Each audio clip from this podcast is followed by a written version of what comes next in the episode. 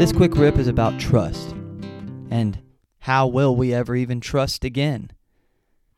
So recently I was listening to this clip of an interviewer speaking with a lady who had been born in North Korea and now was living away from that reality and into a totally different one than she had ever known her entire life before. One question she rhetorically asked was, How will I ever trust again? Wow. Pretty basic question, but one that bears a lot of weight in moving forward through large changes in our perception of reality. How could she step into a new place thinking that what they were telling her was in fact fact? This led me to take this question to a more macro level. If we are to move on in a direction that is more positive than negative to the next generation of humanity, how will we ever trust again? Even many of the needed institutions that we would want to be able to rely on have all failed us in many ways over the years and decades. I do not feel the need to dive into the details of that right now. Uh, follow the political system in your country and the history thereof, and I am sure you will come to a similar conclusion, okay? But should we allow them to dissolve and then resurrect new ones with fresh ideas? Moreover, can we trust those new ideas to not be manipulative and misleading? Maybe the argument could be made for addressing the current institutions and returning them to their native state by stripping them back to their most basic principles of protecting life, liberty, and the pursuit of happiness. But how could we ever trust this again, knowing the destructive path that it has led this country down today? I know this is extremely irritating to all of the positive progress that has also been made within that very same concept. We cannot forget that.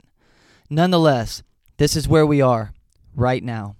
Everyone has dove into a corner of the spectrum to embolden the fight in the name of the right way, in the name of their side claiming victory in a game that we are all set to lose. Because we are so consumed with scrapping over who is righteous or not, so many of us have lost touch with the understanding that it doesn't have to be this way.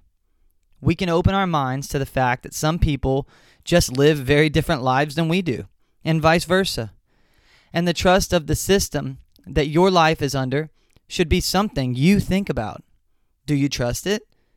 The answers to these questions may not even fully exist, honestly. But if we wish to get somewhere close to them, our instinct is a good place to start. Follow that instinct and act upon it. But in the process, if it has led you to a corner where judging, controlling, or manipulating others to believe as you do, then you have become the oppressor. You have become that of which people probably will not trust. Before ending this, I would like to add the add on to this idea of following instinct. There is something called the golden rule. In my opinion, it was established to look at other life as you do your own, like a baseline for humanity to live in harmony, even with completely different perspectives. Trust yourself.